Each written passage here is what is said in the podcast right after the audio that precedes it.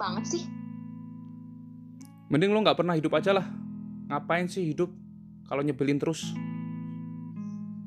Nggak ngerti-ngerti ya, maunya cuma di ngertiin doang, nggak mau ngertiin balik. Gimana sih ada orang kayak gini? Resek banget sih.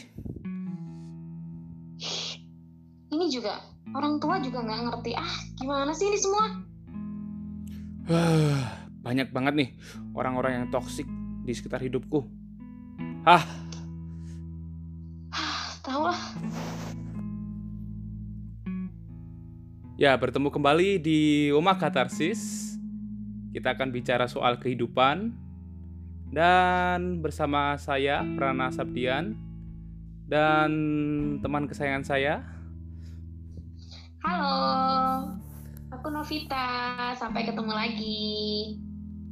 Ya, di episode kali ini kita akan bahas sesuatu yang ya para pendengar, para teman-teman semua sudah dengar di awal tadi ya tentang orang-orang yang nyebelin di sekitar kita, orang-orang yang rasanya itu membuat kita kesel, orang-orang yang membuat aduh, mengganggu banget deh hidup kita gitu.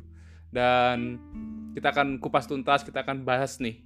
Gimana sih kita harus ngadepin orang-orang yang seperti itu? Gimana sih kita harus bertindak dan bagaimana sih kita itu bisa membuat diri kita enjoy, nyaman, bahagia meskipun ada orang-orang di sekitar kita yang ya resek gitu aja ya kita anggap lah ya atau nyebelin lah gitu.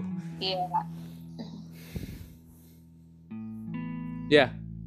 Dan kalau kita hidup kita nggak lepas ya dari yang namanya teman, dari namanya orang tua, teman kesayangan, sahabat dan lain-lain dan sometimes kamu akan merasa orang yang di dekatmu itu justru orang yang aduh paling nyebelin dalam hidupmu mungkin akan juga seperti itu ya. Maka dari itu kita perlu nih bareng-bareng nih untuk bicarain itu supaya kita mengerti. Apa kita juga mengalaminya juga ya pasti kita mengalaminya ya. Nah, kita akan dengarkan dulu nih dari teman kesayangan saya. Gimana nih pengalamannya nih? Pengalaman apa nih? Pengalaman menjalin relasi ya maksudnya ya? Iya. Iya. Uh, pengalaman menjalin relasi di sini kan luas ya, maksudnya tidak terbatas hanya relasi mungkin dengan pacar gitu ya, Hmm. tapi relasi juga dengan teman, sahabat, relasi dengan rekan kerja, dengan atasan, dengan orang tua juga gitu kan. Ya termasuk juga relasi dengan pacar gitu, yang di mana semua relasi-relasi ini kan tidak selalu berjalan mulus dan baik gitu. Hmm. Relasi kita dengan orang lain itu ternyata kan sangat berpengaruh ya terhadap uh, moodnya kita gitu, terhadap hari-hari kita gitu, terhadap perasaan kita, emosi-emosi kita, pikiran-pikiran kita gitu. Nah, nanti kita akan bahas nih lebih lanjut. Um, Sebenarnya nggak gitu harusnya gitu kan. Tapi kan selama ini yang terjadi begitu ya. Kita tuh uh, apa yang terjadi dengan relasi-relasi itu tuh mempengaruhi mood kita dan kebahagiaan kita. Gitu. Hmm. Uh, kita kan pada dasarnya senang ya berelasi. Aku sendiri secara pribadi adalah tipe orang yang senang gitu menjalin relasi yang baik dengan orang. Aku tuh tipe orang yang kayak kalau punya relasi dengan orang gitu, dengan sahabat, dengan rekan kerja, aku tuh senang yang kayak memberikan yang terbaik lah pokoknya maksudnya. Wih. Menjadi orang menjadikan yang baik. Gitu. Ya mungkin karena karena faktor pekerjaanku juga sebagai seorang konselor gitu ya.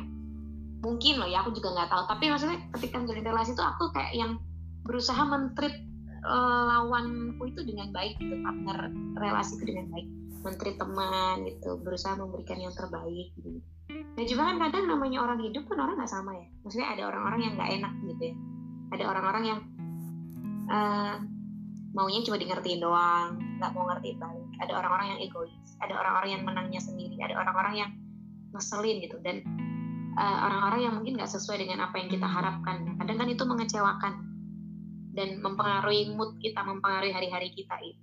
Aku sih terutama ya, dalam hal ini kan aku yang cerita ya, mempengaruhi Hmm. moodku gitu, mempengaruhi hari-hariku gitu. Hmm, hmm, hmm. Kalau kamu gimana? Ya, kalau aku sendiri sih cenderung orang yang ini ya, maksudnya kalau Novita kan sering bersosialisasi gitu, tapi kalau saya dari sejak kecil sih kalau saya belum panas dengan orang itu wah belum hot, belum panas maksudnya itu belum dekat, belum akrab, belum saling mengenal, ya saya akan diam gitu. beda kalau sudah akrab ya. Iya, ya mungkin lebih kecenderung ke situ sih. Cuman saya berpikir gini sih ya, semakin semakin saya justru akrab dengan orang itu, semakin pasti kan ada yang namanya gelombang emosi ya.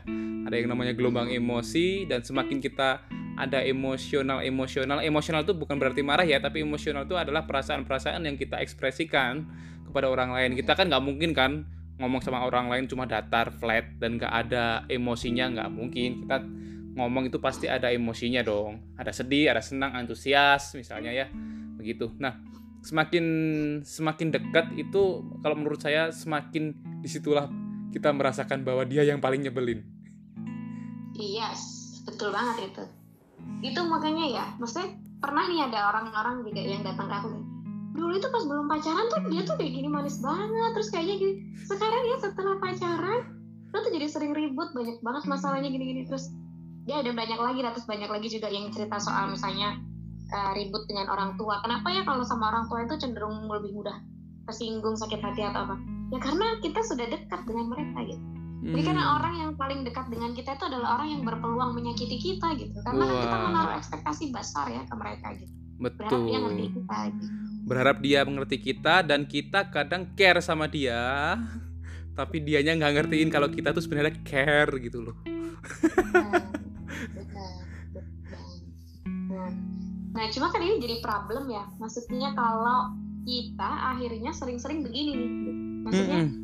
sering ketemu sama orang-orang yang toxic ya tadi kalau dalam dunia modern sekarang mungkin orang bilangnya ya toxic bahasa relationship. kininya toxic relationship ya dan toxic relationship itu biasanya dengan significant others atau orang-orang yang ada di sekitar kita yang paling dekat yang paling-paling orang itu tuh berpengaruh gitu loh di dalam hidup kita itu namanya significant others yang mempengaruhi banget lah maksudnya mungkin kalau cuma ketemu tukang angkot terus dia nyebelin kayak kita main oh sudah tapi habis itu udah Beda kalau iya misalnya mungkin orang yang sahabat kita atau orang yang dekat dengan kita yang menyakiti yang ngeselin gitu pasti kita akan lebih pengaruhnya lebih besar gitu ya ke Mm-mm. emosi kita Mm-mm. Mm-mm. jadi itu lebih lebih lebih mudah bapernya gitu lah ya. lebih mudah Nah, nah, bapernya ben- bener banget itu dan memang aku juga mengalami itu gitu loh maksudnya Hmm. aku mengalami em, di mana relasi dengan orang lain itu sangat berpengaruh besar gitu Mm-mm. dalam kehidupan ya. Maksudnya ya membuat senang juga membuat sakit gitu. Nah tapi kan ternyata kita nggak bisa kayak gitu ternyata ya. Maksudnya gitu belakangan itu eh, aku eh, mendapat apa ya semacam mungkin kayak diingatkan gitu disadarkan bahwa oh ternyata tuh nggak bisa kayak gitu gitu. Nah mungkin orang-orang yang terjebak dalam masa-masa kayak gini nih terjebak dalam masalah-masalah yang mungkin toxic relationship masalah-masalah yang sering ketemu orang-orang yang ngeselin terus bagaimana sih menghadapi orang-orang yang nyebelin? Bagaimana sih eh, akhirnya bisa eh, ngadepin orang-orang yang menyakitkan gitu? Nah mungkin kalau dari peranan dulu nih mungkin bisa di share apa yang bisa di share Hmm, ya ya. Saya sering ya ketemu orang-orang yang menyakitkan meskipun dia tuh nggak nyakitin kita sebenarnya ya, tapi kita kadang overthinking kalau dia tuh nyakitin kita gitu. ya memang ada juga sih yang nyakitin sih misalnya ketika omongan itu crash misal dengan orang tua gitu ya.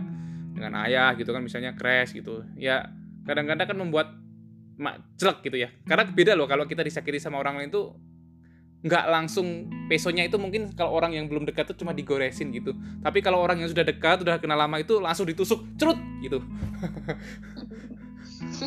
Dan langsung ya mengalami down lah atau apalah sedih lah atau apa. Pasti kita akan mengalami itu. Nah tetapi di sini kadang kita itu kembali ya ketika kita ingin care sama orang lain kita berrelasi orang lain kita sebenarnya niatnya baik nih malah justru yang terjadi kok sebaliknya Nah, kita perlu berpikir ulang nih. Sebenarnya kita berbuat baik itu untuk apa? Kita berbuat baik itu untuk dia, benar-benar fokusnya untuk dia, atau sebenarnya kita di di bawahnya itu atau secara terselubung itu sebenarnya hanya untuk memuaskan kita nih loh, gue udah berbuat baik sama dia, gue puas nih udah bisa bantu dia dan sebagainya. Nah, kalau cuma ekspektasimu adalah untuk lu sendiri gitu ya, untuk diri kita sendiri, ya ketika orang lain mengecewakan pasti kita akan kecewa. Itu. Dan bener memang harus juga kita memiliki fleksibilitas ya terhadap orang-orang yang di sekitar kita itu supaya kita juga enjoy. Kalau enggak kita ya seperti yang kita dikatakan di awal tadi, yang namanya bahagia itu ya kita akan terus tuntut ke orang lain, ke orang lain, orang lain, orang lain. Maunya orang lain yang memuaskan diri kita, maunya orang lain yang membahagiakan kita, maunya orang lain yang baik ke kita. Terus-menerus seperti itu ya kita akan tersisa sendiri dan selama-lamanya itu. Kalau kalau kalau kamu semua nggak ubah mindsetmu gitu loh. Mm-mm, bener banget bener um, ini sih ya aku aku mengalami banget itu di di mana uh, aku menaruh kepuasan dan kebahagiaanku itu dalam relasi gitu maksudnya gini aku bersikap baik menjadi pas sahabat yang baik misalnya menjadi kekasih yang baik menjadi pendengar yang baik hmm. pokoknya serba yang baik ya yang ideal ya Iya, pokoknya menjadi menjadi partner yang ideal gitu lah. Misalnya aku menjadi seorang teman yang ideal, sahabat yang ideal, terus seperti apa? Menjadi kekasih yang ideal menurutku loh ya, menurutku hmm. seperti apa? Sampai akhirnya berada di posisi ketika uh, orang itu uh, lawanku itu sahabatku, temanku, juga mungkin kekasihku uh, tidak melakukan hal yang sama seperti yang aku lakukan. Gitu. Terus ada kecewa di situ merasa sakit hati, kecewa, marah. Terus sampai nah ini nih yang menarik nih. Suatu ketika aku pernah gitu ya komplain gitu. Saking sudah mungkin enaknya gitu ya, saking sudah marah gitu. Aku nggak bisa lagi ngomong. Aku bilang, "Kamu ya maunya di ngertiin aja, nggak mau ngertiin balik." Terus orang ini jawab dengan enteng gini, "Aku nggak minta kamu ngertiin aku." Itu aku langsung speechless yang kayak, "Oh, saat itu aku langsung sadar oh iya ya aku melakukan ini tuh bukan atas permintaannya orang ini loh gitu bukan atas permintaan temanku sahabatku pacarku gitu atau mungkin orang tuaku gitu aku melakukan ini karena pure keinginanku gitu. Aku memang ingin karena aku punya ideal orang yang sahabat yang ideal itu seperti apa kekasih yang ideal seperti apa. So aku melakukan itu gitu. Aku mentreat mereka dengan sedemikian rupa. Hmm. tapi kan aku nggak bisa menaruh standarku dengan standarnya mereka gitu ternyata. Karena mereka punya standar sendiri. Hmm. ternyata mungkin idealnya aku tuh kekasih yang baik ya kayak gini idealnya aku sahabat yang baik tuh kayak gini. Ternyata menurut dia enggak gitu nah ketika ini nggak ketemu akhirnya kan bikin kecewa ya bikin sakit hati gitu. nah itu yang aku alami gitu. Oh Dan iya setelah itu aku langsung mikir nih wah nggak bisa nih kayak gini. Kalau seperti ini aku yang hancur-hancuran dianya nggak kenapa-kenapa aku yang kenapa-kenapa gitu. Hmm. nah di situ aku akhirnya mulai merubah gitu jadi merubah pandanganku bahwa oke okay, when I treat you better gitu itu karena memang aku punya idealisme seperti ini aku punya idealisme bahwa teman yang baik seperti ini sahabat yang baik seperti ini pacar yang baik seperti ini. Oke aku mentreat kamu baik. Tapi tidak dengan harapan bahwa jadi aku mulai membuang tuh harapan itu tuh. Maksudnya membuang harapan untuk yowes ya aku bersikap baik ke kamu bukan karena supaya kamu baik sama aku. Ya karena memang menurutku orang yang baik tuh supaya menurutku sahabat yang baik seperti ini. Ya udah just it. Tidak memberikan judgement tidak memberikan penilaian tidak memberikan harapan pokoknya melakukan baik menurutku seperti ini ya udah aku lakukan gitu. Hmm. nah ketika mengakhirnya ketemulah sama mungkin relasi ya teman ya.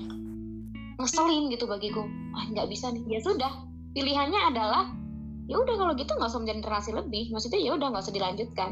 Udah biasa aja nggak usah gitu. Daripada dilanjutkan menyakitkan gitu kan. Jadi maksudnya gini sekarang berada di tahap yang kayak aku oke okay, aku tidak menaruh kebahagiaanku di luar tapi aku yang punya kendali penuh atas pikiranku dan perasaanku juga kebahagiaan. Jadi aku um, bukan uh, bukan ditentukan sama sikap orang itu ke aku gitu. Jadi itu yang mesti dilakukan sih kalau menurutku ya. Nggak tahu kalau kamu gimana. Jadi kalau Novi ini sendiri ini ya Novinya tuh care tapi orangnya di sana tuh B aja gitu biasa aja gitu. Novinya baper di sana ya B aja bodoh amat ya tapi ya bener sekali ya apa yang namanya kita kalau mau sharing ke others gitu ya mau berbagi kasih ke orang lain ya kita nggak perlu ngarepin dia lakuin apa nggak nggak perlu just lakukan itu lakukan itu dan berikan compassionmu itu belas kasihmu ke dia cukup. Tapi memang kadang ya namanya manusia ya manusia pasti menuntut aku juga mau dong diperhatiin seperti aku memperhatikan kamu itu pasti.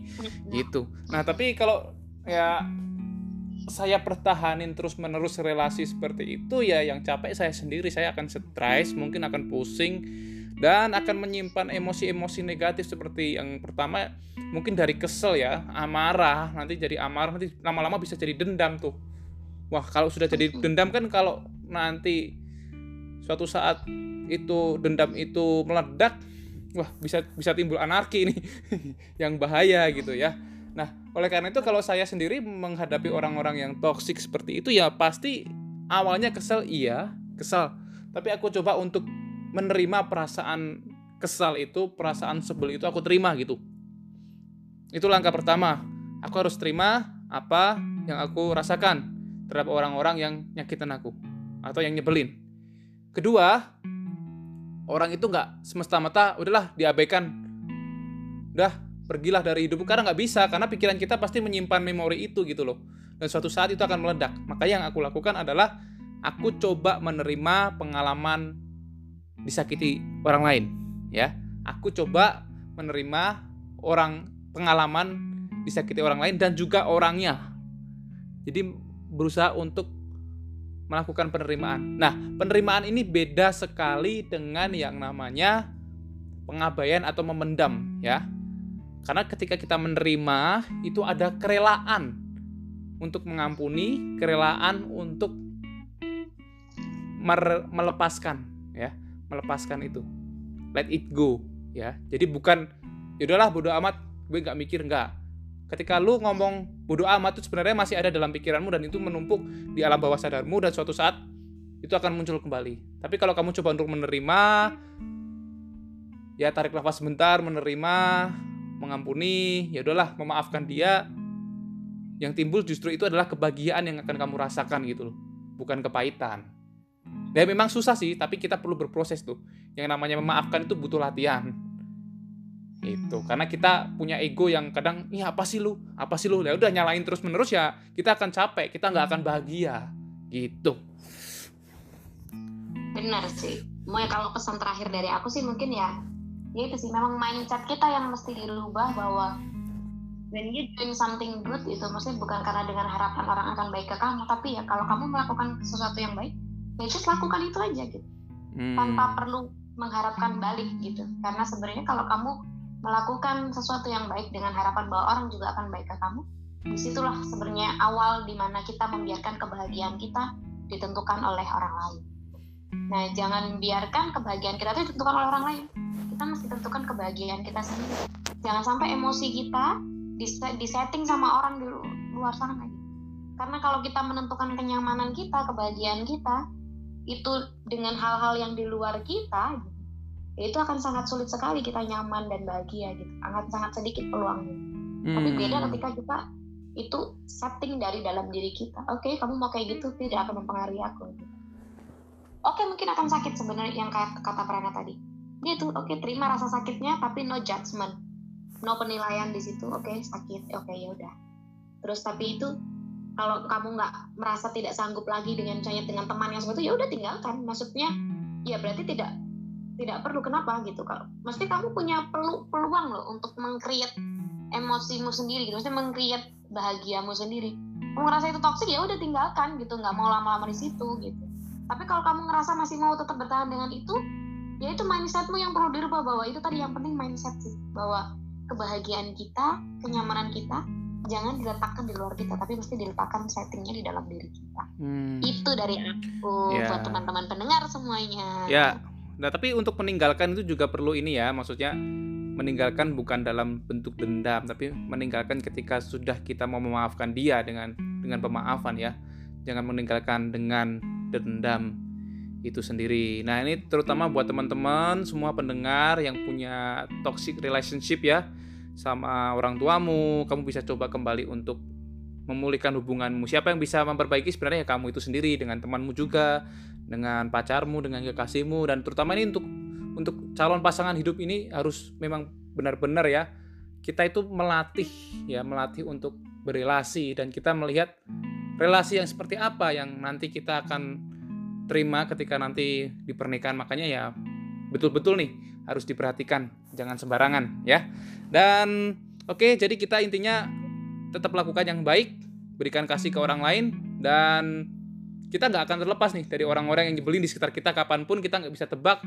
Oleh karena itu siap-siap untuk bisa menerima ya, untuk belajar menerima, untuk belajar merelakan apa yang sudah terjadi, memberikan maaf kepada dia dan melepaskan pengampunan. Kebahagiaan akan kamu dapat. Sampai jumpa di episode Omah Katarsis selanjutnya.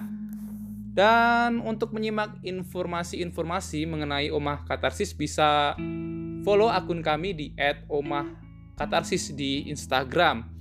Dan bisa juga follow akun personal kami, saya Prana di @pranasabdian dan saya Novita di @yosua_novitasari. Terima kasih. Ya, sampai jumpa di episode selanjutnya. Selamat menikmati hidup, selamat bergumul di dalam kehidupan.